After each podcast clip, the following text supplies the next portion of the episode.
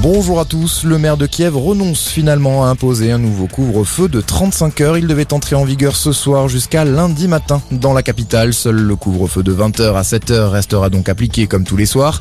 De son côté, Volodymyr Zelensky appelle le Qatar à augmenter sa production de gaz pour contrer la Russie.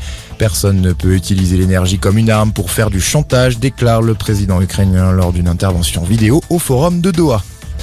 Joe Biden lui assure que les États-Unis répondront si un pays de l'OTAN est attaqué. L'article 5 du traité de l'OTAN constitue un devoir sacré, estime le président des États-Unis au deuxième jour de sa visite en Pologne.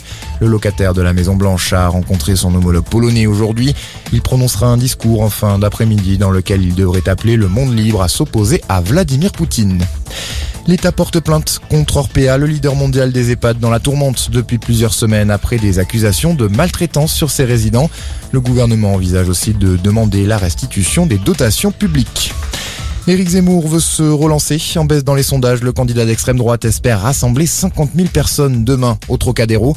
Pendant ce temps, Marine Le Pen, elle fait campagne aux Antilles. Elle se rend pour la première fois en Guadeloupe ce week-end. Anne Hidalgo, elle est à Toulouse. La maire de Paris tient son plus gros meeting depuis le début de sa campagne.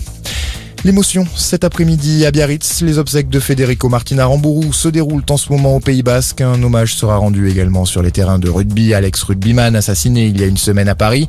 Une minute d'applaudissement est prévue avant les matchs du top 14, la 21e journée qui a débuté tout à l'heure par la rencontre entre Toulon et Clermont. Et puis c'est une nouvelle qui va ravir les fans de la série Camelot. Huit mois après le succès du premier volet, Alexandre Astier annonce une date de tournage pour le deuxième film de la trilogie. Ce sera au printemps 2023. On sait aussi que ce second volet sera en deux parties dont les sorties se feront à 4 ou 5 mois d'intervalle. Voilà pour l'essentiel de l'info. Très bon après-midi à tous.